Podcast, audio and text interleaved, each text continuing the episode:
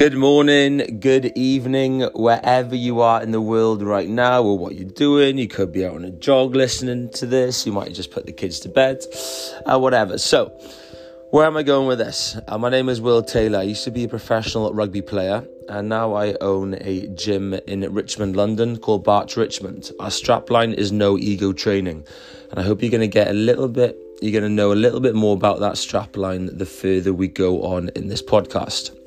Each week, I'm going to interview uh, one of Barch's members.